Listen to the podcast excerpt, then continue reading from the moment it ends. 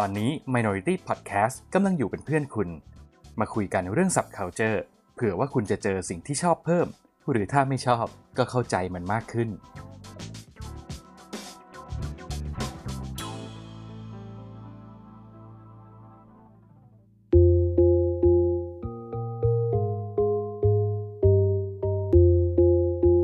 อยู่กับผม โอมพัทันตวัฒน์กับคำสอน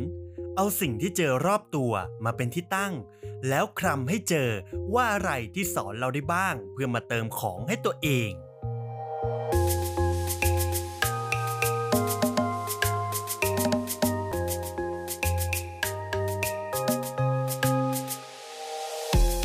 สวัสดีครับคุณผู้ฟังอยู่กับผมโอมพัทันตวัฒน์ในรายการคำสอนเช่นเดิมครับ ในซีซั่น2เทปที่ 2 เรายังคงอยู่กับแขกรับเชิญของเราครับ นั่นก็คือคุณป่านเพื่อนของผมเอง สวัสดีครับป่าน สวัสดีครับโอม สัปดาห์นี้เรามีกี่คำครับที่เอาอยากจะเอามาแชร์ให้คุณผู้ฟังฟังกัน ผมมีหนึ่งอ่าผมก็มีหนึ่งเอางี้ก่อนเดี๋ยวก่อนที่เราจะเริ่มว่าใครก่อนใครหลังเรามาพูดกันก่อนดีกว่าว่าคำที่เราเอามาแชร์ให้คุณผู้ฟังฟังวันเนี้ยมันเป็นคำที่เกี่ยวข้องกับอะไร อย่างของผมเนี่ยผมหยิบยกมาจากหนังเรื่อง Forrest Gump เป็นคำที่ ผมว่ามัน Impact มากแล้วก็รู้สึกว่าทุกวันนี้เวลาที่เรา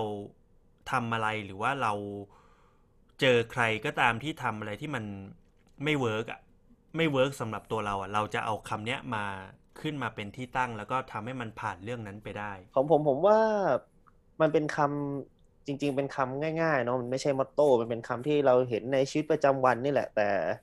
คิดว่ามันเป็นคำที่ ถ้าเราทำความรู้จักกับมัน แล้วก็ใช้คำเนี้ยในการใช้ชีวิตอืมปัจจุบันเนาะโดยโดยโดยเฉพาะโลกยุคปัจจุบันที่มันเต็มไปด้วยความวุ่นวาย ความคิดเห็นที่แตกต่าง หรือว่าแม้แต่การใช้ชีวิตของเราเองในทุกวันที่เราเจอกับปัญหาความเครียดอะไรต่างๆคำเนี้ยจะช่วยเหมือนไกด์ทางให้เราไปในทิศในทางที่คิดว่าน่าจะทำให้ เราเจอกับความสุขหรือว่าชีวิตที่มันดีขึ้นอย่างที่เราหวังมากกว่าครับ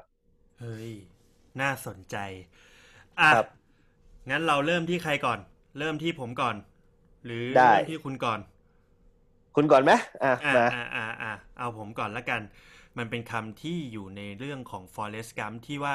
ถ้าใครเคยดูหนังเรื่องเนี้ยผมว่าคำคำเนี้ยมันจะติดอยู่ในหัวของใครหลาย ๆ คนแน่นอน มันคือคำว่า Mama say stupid is as stupid does อืมคำหรืนี้อเองคนโง่ย่อมแสดงออกอย่างโง่ๆอืม โอเค น่าสนใจครับ ครับคำเนี้ยคือตั้งแต่เราดู Forest Gump ครั้งแรก เราก็รู้สึกเลยว่า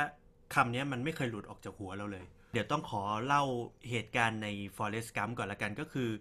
ครั้งแรกที่ Forest Gump พูดคำนี้นั่นก็คือเป็นเหตุการณ์ที่ Forrest Gump เนี่ย ต้องขึ้นรถโรงเรียน แล้วมันก็เจอเด็กอันธพาลแกล้งมัน เพราะว่าด้วย character ของ Forrest Gump เนี่ยครับเป็นเด็กที่ดูไม่สมประกอบอะเพราะฉะนั้นเขาก็เลยตกเป็นเป้าให้กับพวกกลุ่มเด็กเกเรจะคอยแกล้งเขาเสมอ โดยที่เหตุการณ์นั้นเนี่ยครับในรถโรงเรียนคันนั้นเนี่ยก็มีนางเอกของเราที่ชื่อเจนนี่เนี่ยเข้ามาคอยปกป้อง Forrest Gump ไว้ แล้วเจนนี่ก็ถามว่าทำไมเธอถึงไม่ ไม่โต้ตอบหรืออะไรเลย ประมาณนั้น Forrest Gump ก็เลยพูดคำนี้ครับว่า แม่ผมเคยบอกว่าคนโง่ย่อมแสดงออกอย่างโง่ๆแล้วก็คำนี้มันถูกใช้อีกหลายหลายเหตุการณ์ในหนังเรื่องนี้ ซึ่งแต่ละเหตุการณ์เนี้ยมันจะเกิดขึ้นจากตัวละครบางตัวเนี่ยชอบทำอะไรที่มันแบบ ไม่ไม่ถูกต้องอะ อืม แต่ Forrest Gump ก็ไม่ได้โกรธแล้ว Forrest Gump ก็ใช้คำนี้ในการเข้าใจคนคนนั้น อืมอืมคือผมก็เลยรู้สึกว่าคำเนี้ยมัน Impact มากกับการที่ตัวเราเองพอ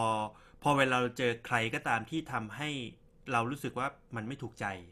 หรือว่าทำให้มันรู้สึกขัดหูขัดตาหรืออะไรก็ตามคำคำเนี้ยมันจะผุดขึ้นมาในหัวทันทีเลย อืมอืม เหมือนเวลาเราจะโกรธใครสักคนหนึ่งเนี่ยเพียงเพราะว่าเขาเนี่ยทำอะไรที่มันไม่ถูกต้องหรือไม่ถูกใจเราเนี่ยคำเนี้ยพอมันขึ้นมาในหัวปั๊บ เราก็จะรู้สึกว่า เออ ถ้าเราไม่อยากเป็นคนโง่เราก็อย่าทำอย่างนั้น เหมือนอืมที่ Forrest Gump เคยบอกไว้ว่าคนโง่ย่อมแสดงออกอย่างโง่หลายคนน่าจะได้ดูนะเรื่อง Forrest อืม Gump คิดว่าอืมคำนี้เป็นซีนที่ Impact ซีนหนึ่งในหนัง ใช่ ที่ทำให้มันเห็นมิติของ Forrest Gump ว่าเฮ้ยเป็นคนอืมจริง ๆ แล้วเขาเขาไม่ได้บ้าเขาไม่ได้โง่นะเขาไม่ได้ใช่กระตูปิดนะใช่ เขาแค่มีวิธีการคิดอีกแบบหนึ่งผมว่าน่าใช่สนใจ อันนี้เราลองพูดถึงบริบทในหนังเนาะอืมการอืมที่เราเอาคนที่ถูกเซตอัพมาว่า เด็กคนนี้อาจจะเป็นคนที่โง่ที่สุดในหนัง อืมแล้วพูดสิ่งนี้ออกมา แล้วคำมันค่อนข้าง ผมว่าผมอยากรู้เหมือนกันว่าตอนเขาเขียนบทหรือว่าตอนที่เด็กพูดตอนนักแสดงพูดบรรยากาศตอนนั้นเขาคิดอะไรกันอยู่นะผมอืมรู้สึกว่ามันน่าจะน่าสนใจแล้วก็ แต่จริง ๆ มันเป็นมันเป็นการตอกย้ำตัวเองที่ดีเนาะจริง ๆ ถ้าเกิดเราเรามีสติว่า วันนี้เราออกจากบ้านเฮ้ยเราอย่าทำอะไรโง่ๆอืมเรามาถ้าอย่างนั้นผมว่าเรามาเรามาเจาะลึกคำว่าทำอะไรโง่ๆดีไหมอืมคิดว่าคำว่าสำหรับผมอะที่ฟังโอมพูดเนี่ยคำว่าทำอะไรโง่ๆเนี่ย มันไม่ได้หมายถึงการที่เราต้องออกไปทำตัวฉลาดฉลาดพูดจาฉลาดฉลาดนะใช่ใช่ใช่ใช่มันน่าจะหมายถึงการที่ ไปทำอะไรที่มันไม่ดี หรือไปทำอะไรที่มันอาจจะทำให้เราตกอยู่ในสถานการณ์ที่อันตรายหรือว่าอืมกลายเป็นคนที่ถูกมองว่าแย่ก็ได้ อันนี้อืมผมว่าน่าจะถ้าถ้าจะเคลียร์ประเด็นคำนี้ขึ้นมาอีกนิดนึง คือสำหรับเราเรารู้สึกว่าคำว่าอย่าทำอะไรโง่ๆอะเราเรารู้สึกว่ามันหมายถึงว่าการอย่าทำให้คนอื่นเดือดร้อนเนี่ย อันนี้คือมพอยต์หลัก สมมุตินะ วันนี้ฝนตก เราขี่มอไซค์แล้วเราเห็นคนกำลังเดินอยู่ตรงฟุตบาท แล้วตรงถนนมันมีแอ่งน้ำแล้วเราแม่งขี่มอไซค์ไปด้วยความเร็วบื้น แล้วให้น้ำมันกระจายไปหาคนที่เดินอยู่ตรงฟุตบาท อันนั้นอะสำหรับเราเราหมายถึงว่านั่นคือการกระทำที่มันโง่ๆอืมเออ มันมันคือบริบทแบบนั้นว่ะ ในในความคิดของเรา แล้วก็อย่างที่ป่านบอกว่า การ set up ตัวละคร Forrest Gump ขึ้นมา แล้วให้พูด dialogue เนี่ย Forrest Gump จริง ๆ มันถูกตีความไปหมายถึงผ้าขาวอะบุคคลที่บริสุทธิ์ แล้วพอพูดคำนี้นั่นหมายถึงว่า ผ้าขาวนั้นนะพูดในสิ่งที่มันเป็นความบริสุทธิ์ที่แท้จริงอะนั่นก็เลยนำไปสู่ว่าคำว่าโง่ๆเนี่ย มันอาจจะหมายถึงว่าการอย่าทำอะไรที่มันเบียดเบียนคนอื่นการก็ได้เออการไปทำอะไรที่ทำให้คนอื่นเดือดร้อน อะไรอย่างเงี้ย อืม หรือแม้กระทั่งการไปโชว์ โชว์เก่าอะอ่าโชว์แบบเราฉลาดเราเก่งเออเออออะไรเงี้ยใช่บางทีมันก็จะดูเป็นการทำอะไรโง่ๆเหมือนกันอืมสำหรับเราแล้วกันนะสำหรับคนอืมอื่นก็อาจจะใช้มันเป็นอย่างอื่นได้อืมแต่สำหรับเรามันคือการเตือนสติมากกว่าอืมว่าวันนี้ฉันออกจากบ้าน ฉันจะไม่ทำอะไรโง่ๆที่เบียดเบียนคนอื่นอืมที่เป็นการ ทำให้คนอื่นเดือดร้อน จริง ๆ การไปอวดรู้หรือการเอาความรู้ ซึ่งเราก็ไม่รู้อืมเอาจริงๆเราอาจจะคิดว่าเรารู้อืมแต่เราก็มีคนที่รู้ดีกว่าเราหรือว่าอืมบางคนที่อาจจะดูคนเนี้ย น่าจะไม่รู้เรื่องรู้ราวหรอกเขาก็อืมอาจจะรู้ดีกว่าเราก็ได้ อืมเราว่าสุดท้ายมันถ้าเกิดสรุปให้สำหรับเราแล้วกันนะอืมมันคือการที่วันนี้เราออกจากบ้านอะให้เราพกการให้เกียรติคนอื่นไปด้วยอืม ถูกให้เกียรติคนอืมอื่นให้ ให้เกียรติกับทุกทุกสิ่งทุกอย่างรอบตัวเราอืมพยายามให้เกียรติกับเขาเนาะคุณจะไม่มีปัญหาแน่นอนในทางความคิดในการทำงานหรือว่าในการกระทบกระทั่งกัน เพราะแน่นอนครับเราออกไปจากบ้านเนี่ย เราไม่มีทางที่จะไม่พบปะผู้คนเนาะอืมแค่กดลิฟต์แค่ง่าย ๆ ออกจากบ้านคอนโด อย่างเงี้ยคอนโด ผมเนี่ยแค่ออกไปแล้ว มีคนไม่รอลิฟต์เราแค่เนี้ยมันก็สร้างความเขาเรียกอะไรสร้างความหงุดหงิดใจให้ได้ตั้งแต่เช้าแล้วอืม เพราะฉะนั้นถ้าเราบอกมตัวเองว่าเฮ้ยฉันอย่าทำอะไรโง่ๆเราให้เกียรติเขาอืมเราให้เกียรติวินมอเตอร์ไซค์ที่เราต้องออกไปทำงานทุกวันเราให้เกียรติคนในรถไฟฟ้าออกไปอืมให้เกียรติ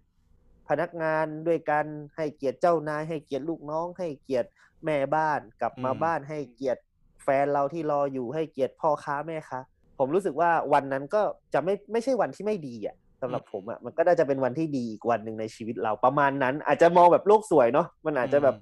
ลืมเรื่องความเครียดของงานไปแต่อย่างน้อยกับผู้คนรอบๆตัวเราที่เราต้อง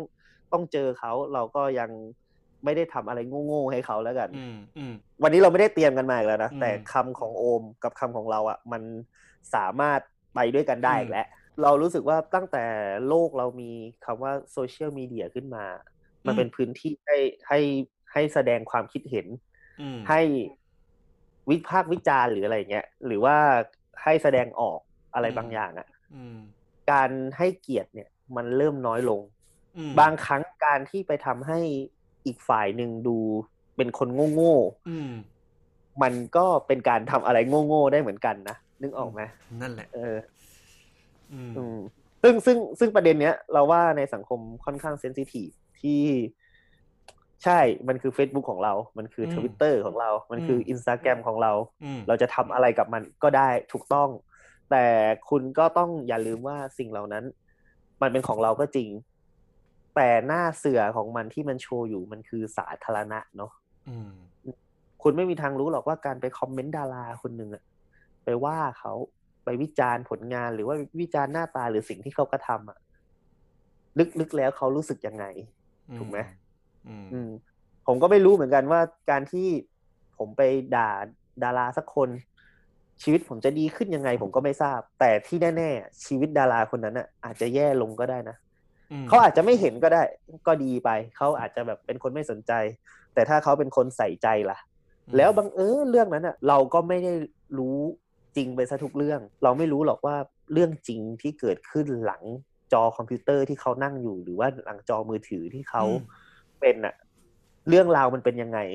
ถูกไหมอืถูกมันเราเสพ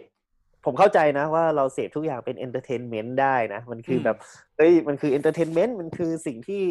มาให้เราได้ตามอืมโทษนะได้ตามเผือกได้ตามอืมดราม่ามันสนุก ความบันแต่เทิงความบันความบัเทินงเทิงรูปแบบใหม่ คือจะบอกว่าการแสดงออกทางความคิดอะไม่ผิดเป็นเรื่องที่ถูก แต่ถ้าแสดงออกทางความคิดเพื่อเอามันเนี่ยนั่นคือการกระทำของคนโง่ในความคิดของเรา ถูก อืม การไปลุมแกงใครหรือว่าอะไรโดยที่คุณไม่ได้รู้ข้อเท็จจริงอะนั่นคือการแสดงออกของคนที่มันไม่ได้เกิดประโยชน์อะหรือไม่ถ้าสมมุติว่าเกิดเหตุการณ์อย่างนี้ สมมติออกนอกบ้านปุ๊บแล้วตัวเองกำลังจะทำอะไรโง่ๆหรือว่าไปทำอะไรที่มันเบียดเบียนคนอื่น นึกถึงคำฟอเรสต์กัมที่ฟอเรสต์กัมพูดครับว่าอืมคนโง่ย่อมแสดงออกอย่างโง่ๆ แล้วผมเชื่อว่าคำนี้มันจะสะกิดทำให้คุณรู้สึกว่าต้องคิดก่อนที่จะทำอะไรแหละอืมเออ เนาะลองลองดูครับคำนี้คนครับโง่ย่อมแสดงออกอย่างโง่ๆผมว่าคำนี้โดน อืม อ่าน่าสนใจ อ่าครับ อะครับของผมหมด ต่อไป คุณป่านไหนบอโอกเคคำที่ลิงก์กับผมคือคำว่าจริงๆเป็นคำที่ผมคิดว่ามันไม่ได้เป็นมอตโต้หรือเป็นคำคมอืมอะไรนะครับอืมแต่ผมว่าคำเนี้ยมันมันน่าจะมา มาในเวลานี้ในเวลาที่สังคมทุกวันนี้มันเต็มไปด้วยความโกรธเห็นแค้นต่างแล้วกันเอออืมมันเป็นคำง่าย ๆ ครับ ทุกคนน่าจะเคยได้ยินตั้งแต่เด็กแล้วแหละมคือคำว่าเข้าใจ ช่วงนี้อย่างที่อย่างอย่างที่เทปที่แล้วบอกไป ผมอ่านพวกหนังสือปรัชญาของคนญี่ปุ่นอะไรเงี้ย พอสมควรช่วงนี้ผมกำลังกำลังศึกษาเรื่อง อิคิไกว่าบิซาบิอะไรเงี้ยอยู่นะครับอืมคือไม่ได้อืมไม่ได้ไม่ได้รู้ลึกหรอก แต่ว่าเราอ่านให้รู้แล้วก็เป็นสิ่งที่สนใจ ผมรู้สึกว่ามันมีปรัชญาหนึ่งที่น่าสนใจก็คือ โลกเราอะ มันมันหมุนไปเรื่อยๆอืมคนอย่างเราเกิดมา แล้วตั้งอยู่แล้วก็ดับไปไปเรื่อยๆไปเรื่อยๆไปเรื่อยๆสังคมเราก็เหมือนกัน ประเทศเรา ประเทศเพื่อนบ้านทุกอย่างมันมีการเปลี่ยนแปลงตลอดเวลา สิ่งหนึ่งที่จะทำให้เราไม่มีความสุขเลย คือเราไม่เข้าใจว่าทำไมทุกอย่างมันต้องเปลี่ยนแปลงทำไมทุกอย่างมันต้องผัดเปลี่ยนไปอืมทำไมคนถึง มีความคิดเห็นไม่ต่าง ไม่ตรงกันต่างกันบ้างทำไมคนโน้นเป็นอย่างนี้ทำไมคนนั้นเป็นอย่างนี้อืมสุดท้ายผม เจอในหนังสือบอกว่าทุกอย่างแก้ไขง่ายมาก มันเริ่มต้นที่ใจเราก่อน เราเข้าไปในใจเราก่อนอืมแล้วค่อยเข้าไปในใจของแต่ละคน เข้าใจทุกอย่าง เข้าใจว่าไม่มีอะไรตั้งมั่นแล้วก็คงอยู่ตลอดไปอืมถ้าเราเข้าใจแล้วเราจะเห็น ซึ่งผมว่าจริงนะ ตอนเด็กๆ วิชาที่ผมเกลียดที่สุด คือวิชาคณิตศาสตร์เออเราเราผ่านด้วยกันมาครับ ใช่ มันเป็นวิชาที่แบบ ยากอะมันยากมันยากทรมานยากยากยากแล้ว อืม แล้วผมแล้วผมก็เห็นอะอย่างอย่างเพื่อนเราหลาย ๆ คนอย่างเงี้ยอย่างเพื่อนเราเพื่อนสนิทกลุ่มเราอะอืมพอหันไปหันไปหามันอะทำไมมันดูทุกอย่างเป็นเรื่องง่ายหมดเออเลยวะเออเออเออเออ แล้วแบบ การเรียนคณิตศาสตร์ของมันเหมือนการพักผ่อนอะนึกออกปะอืมเหมือนการที่มันมาแบบนั่งพักผ่อน แล้วก็นั่งทำทำโจทย์เลขให้จบจบๆไปแล้วก็แบบ เดี๋ยวเราไปทำเสร็จเร็วเออไปยกทำมือเสร็จแล้วครับไปแล้วนะ อะไรอย่างเงี้ย ซึ่งซึ่งแบบกูยังไม่รู้เลยซิกมาคืออะไรอะนึกออกปะอืมอืมแล้วยากเหลือเกิน จะอืมยากไปไหนอืมแบบผม ผมพูดจริงๆนะผมทรมานใจมากในการเรียนวิชาคณิตศาสตร์ในทุกวัน แล้วเมื่อก่อนสอนทุกวันคณิตศาสตร์มีเรียนทุกวัน ขนาดพวกเรามปลายย้ายไปสายศิลป์ฝรั่งเศสอืมยังต้องเจผอมคย้ายณิต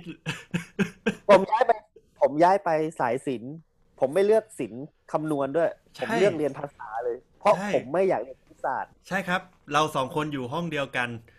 แล้วสุดท้ายเราเจออะไรครับ ชื่อวิชาตลกมาก ชื่อภาควิชาตลกมาก วิชา บังคับเลือกเสรีกูเลือกแล้วมันจะเสรีตรงไหนคณิตศาสตร์วงเล็บเสริมอืมวงเล็บเสริม บังคับเลือกเสรี มันคือความย้อนแย้งที่ตอนนั้นเราไม่เข้าใจ แล้วตอนนี้เข้าใจยังใช้ความก็ไม่เข้าเข้าใจใจก็ไม่เข้าใจ ผมพูดจริงผมไม่เข้าใจ ผมไม่มีความสุขเลยตอนเรียนคณิตศาสตร์ อืมเพราะอะไร เพราะผมไม่เข้าใจมัน อืมถูกไหมกลับกัน เมื่อไหร่ที่เป็นวิชาภาษาไทย อืมหรือสังคมศึกษาที่เป็นอืมตัวอักษร ทุกอืมอย่างที่เป็นตัวอักษร อืมผมรู้สึกว่า ผมหันไปมองเพื่อนข้างๆอะ ที่มันนั่งเรียนเลขชิวๆอะอืมมันทำหน้าแบบเดียวกับผมเลยอืมในขณะที่ผมแบบ ก็แค่นี้เองอะอืมเนี่ย ก็เนี่ยมันทำอย่างเงี้ย มันนี่ไง ก็เพราะตรงนี้ เกิดเหตุการณ์นี้ในประวัติศาสตร์ไงเมืองไทยเลยออกกฎหมายอันนี้ก็เลยเป็นเหตุการณ์นี้ไงอืมันมันง่ายๆแค่นี้เองอะแล้วผมชอบมาก ถ้าอืมถ้าถามคุณโอมผมจะเป็นคนที่ชอบเรียนภาษามากตั้งแต่เด็ก อืมผมจะแบบสนุกกับการเขียนกลอนอืมแต่งการ์ตูนให้เพื่อนอืมเขียนโน่นเขียนนี่ก็สนุกไปเรื่อย ผมอืมไม่ต้องเรียนผมก็ทำได้ อืมผมว่าสิ่งที่ทำให้ผมสนุกกับมันอะ มันคือคำง่าย ๆ เลยมันคือผมเข้าใจมัน อืมเด็กในห้องแต่ละคนที่ตอนเราเรียนอะอืมความเข้าใจยังไม่เหมือนกันเลย ขนาดเราโตมา ใช้คาว่า โตมาแทบจะเหมือนกันทุกอย่างนะอืม พวกเราโตมาแทบจะเหมือนกันทุกอย่างนะอืม แต่แบบความเข้าใจคนละแบบเลยอะผมก็ไม่รู้ว่าเป็นเพราะอะไร อาจจะเป็นเพราะความสนใจด้วยมั้ง แม้แต่พวกเรากันเองอะเรายังต้อง เราสนิทกันโตมาด้วยกันขนาดเนี้ยเรายังต้องทำความเข้าใจกันเลยอะอืม อืม แล้วรับภาษาอะไรกับเราที่ยืนอยู่คนเดียวเดียวๆอืมกับสังคมที่เป็นโลกทั้งใบอะอืมเราจะต้องทำความเข้าใจกับสังคมนี้ให้เยอะๆเลยอะอืถูกไหมอืมจริง ๆ วันเนี้ยผมมองว่าความเข้าใจอะ มันอาจจะดูเป็นเรื่องยากนะ ที่บอกว่า เฮ้ยโอม วันเนี้ยออกไปอะ โอมไปเข้าใจคนที่ไม่ชอบสิ มันมันยากมากเหมือนกันนะ คือรู้สึกว่าคำเนี้ย มันเป็นคำที่แบบ มันเป็นคำที่ทุกคนรู้เว้ยอืม แต่มันทำไม่ได้ มันมันเกสโนวาประมาณหนึ่งนะเออเข้าใจเข้าแต่ก็ไม่เข้าใจ เข้าใจแต่ เข้าใจแต่ไม่เข้าใจ นั่นหมายเออความว่า คือเราเรารู้สึกว่าคำเนี้ย มัน มันมีหลายอย่างที่ทำให้พร้อมจะเข้าใจและไม่เข้าใจในเวลาเดียวกันนึกออกปะอะมันจะมีเส้นบางๆอยู่ คืออย่างเราเลือกจะเข้าใจกับคนที่เราอยากเข้าใจก่อน อันนี้คือมนุษย์อ่าอ่าและเราพร้อมจะไม่เข้าใจกับคนที่เราไม่อยากจะเข้าใจ แม้ว่าเขาจะพยายามทำให้เราเข้าใจเขาแค่ไหนก็ตาม ถูก เพราะว่านั่นคืออีกฝั่ง มนุษถูย์ก จะเป็นเหมือนสัตว์ทั่ว ๆ ไปที่เราต้องการเป็นผู้ล่าอืมถ้าคนที่มีทัศนคติเดียวกันหรือแนวคิดเดียวกัน นั่นคือฝูงเราออืมแต่ในขณะเดียวกันถ้าเราไปเจออีกฝูงหนึ่งที่มีความคิดหรือทัศนคติต่างกันอ้าวถ้าเกิดเราเราเราเปรียบเป็นสัตว์ ก็คือกลิ่นต่างกันอะอืมมันก็คือซัดกันเลยนะอะไม่เข้าใจนั่นแหละใด ๆ ทั้งนั้นเลยนะซัดกันอ่าเออ นั่นแหละมันเหมือนกัน แต่เพียงแค่ว่าเราเรามีความคิดความอ่านที่มากกว่า มันเลยทำให้เรารู้สึกว่าเราอยู่เหนือกว่าสัตว์อื่นอืมๆอืมคราวเนี้ยละอย่างที่บอกแหละ เราเราก็คิดแล้วแหละว่าคำเนี้ย ตอนที่เราจะเอามาดิสคัตเอามาถกกันอะเรารู้สึกว่ามันเป็นคำที่ลึกซึ้งและยาก เราก็เลยพยายามหาข้อมูลว่า เราจะทำยังไงให้ให้คำว่าเข้าใจเนี่ย มันจับต้องได้ เราเลยแบ่งมาเป็นสาม step อืมสาม step ก่อนแล้วกันว่า เราจะใช้ความเข้าใจเนี่ยดำเนินชีวิตยังไงอืมเราว่า step แรกพื้นฐานที่สุด เราเริ่มจากเข้าใจหน้าที่ของเราก่อน ฉันเป็นคนไทยคนหนึ่งที่อืมทำงานออฟฟิศอันนี้คือตัวผมนะอืมถูกจ้างไปทำงานออฟฟิศอืมหน้าที่ของผม คือต้องทำงาน ที่ได้รับมอบหมายอืมให้ดีที่สุดอืมไม่ได้ทำให้บริษัทเดือดร้อน เพื่อนร่วมงานเดือดร้อนอืมเพราะฉะนั้นสิ่งที่ผมต้องทำผมต้องเข้าใจในงานให้มากที่สุดอืมเหมือนกันกับวิชาคณิตศาสตร์ที่ผมไม่เข้าใจอืมถ้าวันนี้ผมต้องไปทำงานที่เป็นวิชาคณิตศาสตร์ ผมคงทุกข์ใจมากอืมๆเพราะฉะนั้น งานอะไรก็ตามที่เราเลือกทำ ต้องให้มันเหมือนกับวิชาที่เราชอบเรียนและเข้าใจมันอะเราต้องอืมเข้าใจมันทะลุปุโป่งเข้าใจว่าหน้าที่ของเราคืออะไร สิ่งที่เรากำลังทำอยู่ทุกวันมันส่งผลอะไร มีคุณค่าอะไรอืมและเข้าใจว่าการกระทำของเราเนี่ยทำให้คนอื่นเดือดร้อนไหมทำให้สังคมแย่ลงไหมอืมทำให้สังคมดีขึ้นไหม หรือว่าเฉยๆมันก็แค่เป็นงานที่ทำให้เรามีกินมีใช้อืมเราต้อง เข้าใจเส้นบริบทของของงานเราก่อน มันคือการเข้าใจหน้าที่ก่อน เข้าใจตัวเองเนี่ย เป็นเรื่องที่สองอ่า เป็นสเต็ปที่สองอืม เพราะว่าอะไร เพราะว่า เราว่าเข้าใจตัวเองเป็นสิ่งที่ยากขึ้นมาอีกขั้นอืมของเข้าใจหน้าที่ อืม แต่เป็นสิ่งที่มนุษย์ทุกคนพึงควรจะต้องทำความเข้าใจ การเข้าใจตัวเองหมายถึงว่า เราวันเนี้ย ทำไมเราถึงทุกข์อืมอ๋อ เราเข้าใจเหตุผลที่มันทำให้เราทุกข์อันนี้อันนี้เราไม่ได้มา life coach กันนะ แต่ว่าอืมผมผมพยายามทำให้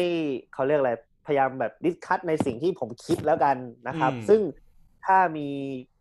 ความเห็นต่างหรืออะไรเงี้ย ไม่ไม่ผิดเลยอืมเพราะว่าแต่ละคนมันคิดได้ไม่เหมือนกันนะครับ ถูก การเข้าใจตัวเองสำหรับผมเนี่ย เราต้องเข้าใจก่อนว่าทำไมวันนี้เราตื่นมาแล้วเรามีความสุข เพราะอะไร อ๋อ เพราะว่าวันนี้ฉันเป็นวันเงินเดือนออกสมมติ อืมฉันจะไม่หิวแล้ว วันนี้ฉันจะได้ไปกินชาบูชาบูทำให้ฉันมีความสุข จริง ๆ ชาบูไม่ใช่เหตุผล เหตุผลคือ อ๋อเงินเดือนออก ฉันอืแฮปปี้ทำไมตื่นมาวันนี้ฉันทุกข์อ๋อ เพราะว่าฉันไม่มีเงิน อะ ก็เป็นความทุกข์พื้นฐาน อืม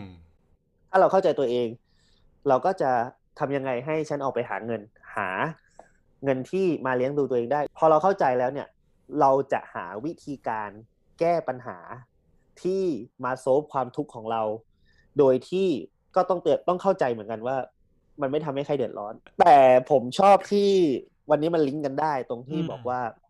อย่าทำอะไรโง่ๆมันคือการให้เกียรติคนโง่ย่อมแสดงออกอย่างโง่โง่ๆคือถ้า ถ้าจะพูดให้เห็นภาพมากขึ้นโดยที่เราไม่ต้องยกภาพใหญ่มามัน มันอาจจะแค่พูดถึงเรื่องของการทำงานกลุ่ม อะไรอย่างนั้น เออการทำงานกลุ่มเนี่ย ถ้าสมมุติว่าเราไม่เข้าใจหน้าที่ของแต่ละคน เราทุกคนก็จะชอบคิดแต่ว่าฉันเหนื่อยคนเดียวอืมฉันเหนื่อย ฉันเหนื่อย ฉันเหนื่อย นั่นเป็นเพราะว่าเราเข้าใจแค่ตัวเอง สมมุติทำทำกระดาษแปะ รายงานเนี่ยทำรายงานเนี่ยเรามีหน้าที่พิมพ์งาน อีกคนอืมมีหน้าที่หาข้อมูล อีกคนมีหน้าที่ซื้อกระดาษ อีกคนมีหน้าที่ปริ้นอีกคนหนึ่งมีหน้าที่ present ทุกคนมีหน้าที่ของตัวเอง แต่ถ้าสมมุติเราไม่เข้าใจว่าทุกคนมีหน้าที่ของตัวเอง เราก็จะมาแล้วไอ้ฝ่ายข้อมูลก็แม่งเอ้ยห้าวันห้าคืนกูต้องหาข้อมูลอย่างเดียวพวกมึงไม่เห็นช่วยกูเลยวะกูเหนื่อยเว้ยในขณะเดียวกันไอคนพิมพ์โอ้โหหาข้อมูลมาอย่างนี้ กูก็ต้องนั่งพิมพ์ตาม ไม่เห็นใจกูเลย ตัวซื้อกระดาษแม่งไม่เห็นทำเลยเลยวะแต่ในขณะเดียวกันคนซื้อกระดาษต้องเดินไปซื้อกี่ร้านก็ไม่รู้ แล้วในขณะเดียวกันเฮ้ยตัวนี้ไม่เห็นทำอะไรเลย รอ present อย่างเดียวอ่าแต่ไม่รู้นี่ว่าหลังบ้านเขาต้องซ้อมการ present แค่ไหน มันมันคือการยกตัวอย่างง่าย ๆ กับการทำงานกลุ่มแค่เนี้ยถ้าเราไม่มีความเข้าใจกันอะงานก็ออกมาแบบขอไปทีอะคิดดูดิแค่ภาพเล็กแค่เนี้ยกลุ่มห้าคนเนี้ยถ้าคุณไม่เข้าใจกันอะ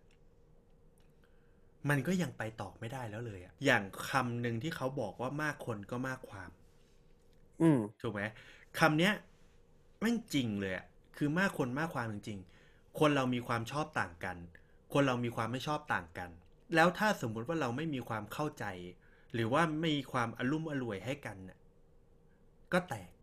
เราไม่ต้องรักกันก็ได้ เราไม่ต้องรักกันแบบหืมอืมใช่ไหมในในชีวิตจริงเราคงไม่ได้ ไม่ได้รักกับทุกคนน่ะ อืมแต่ว่า อย่างน้อยถ้าเราเข้าใจนิดนึง เข้าใจเขานิดนึงอืมว่าสิ่งที่เขาคิดบางทีมันก็ไม่ได้ผิดหน้าที่ที่เขาทำอยู่ หรือว่าอะไรก็แล้วแต่ที่เขาแสดงออกแสดงความคิดเห็นอืมมันมีเหตุและผลของเขาอืมเราไม่เราไม่ได้เราไม่ได้จำเป็นต้องเชื่อหรือ เราไม่ได้ต้องรับฟังด้วยซ้ำนะอืมแต่เราเข้าใจนิดนึงว่ามันคืออะไรแล้วก็กลับไปเหมือนตอนแรกอะ เลื่อนผ่านมันไป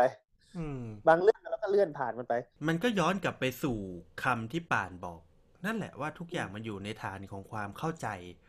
อืมเราแค่เข้าใจว่าเขาเป็นยังไงอะแล้วเราก็แค่เข้าใจว่าสุดท้ายแล้วอะมันไม่มีใครทำอะไรตามใจเราได้ร้อยเปอร์เซ็นต์หรอก ไม่มี เออ เพราะฉะนั้นเนี่ย เราก็แค่เข้าใจกับคำเนี้ย แล้วเราก็ เตือนตัวเองไว้ว่าคนโง่ย่อมแสดงออกอย่างโง่ๆในแต่ละวันที่เราทำอะไร แค่นั้นอะเราอาจจะมีความสุขกับการใช้ชีวิต นิดหนึ่งก็ได้ ไม่รู้ว่ะ แต่เรารู้สึกว่า เออมันมัน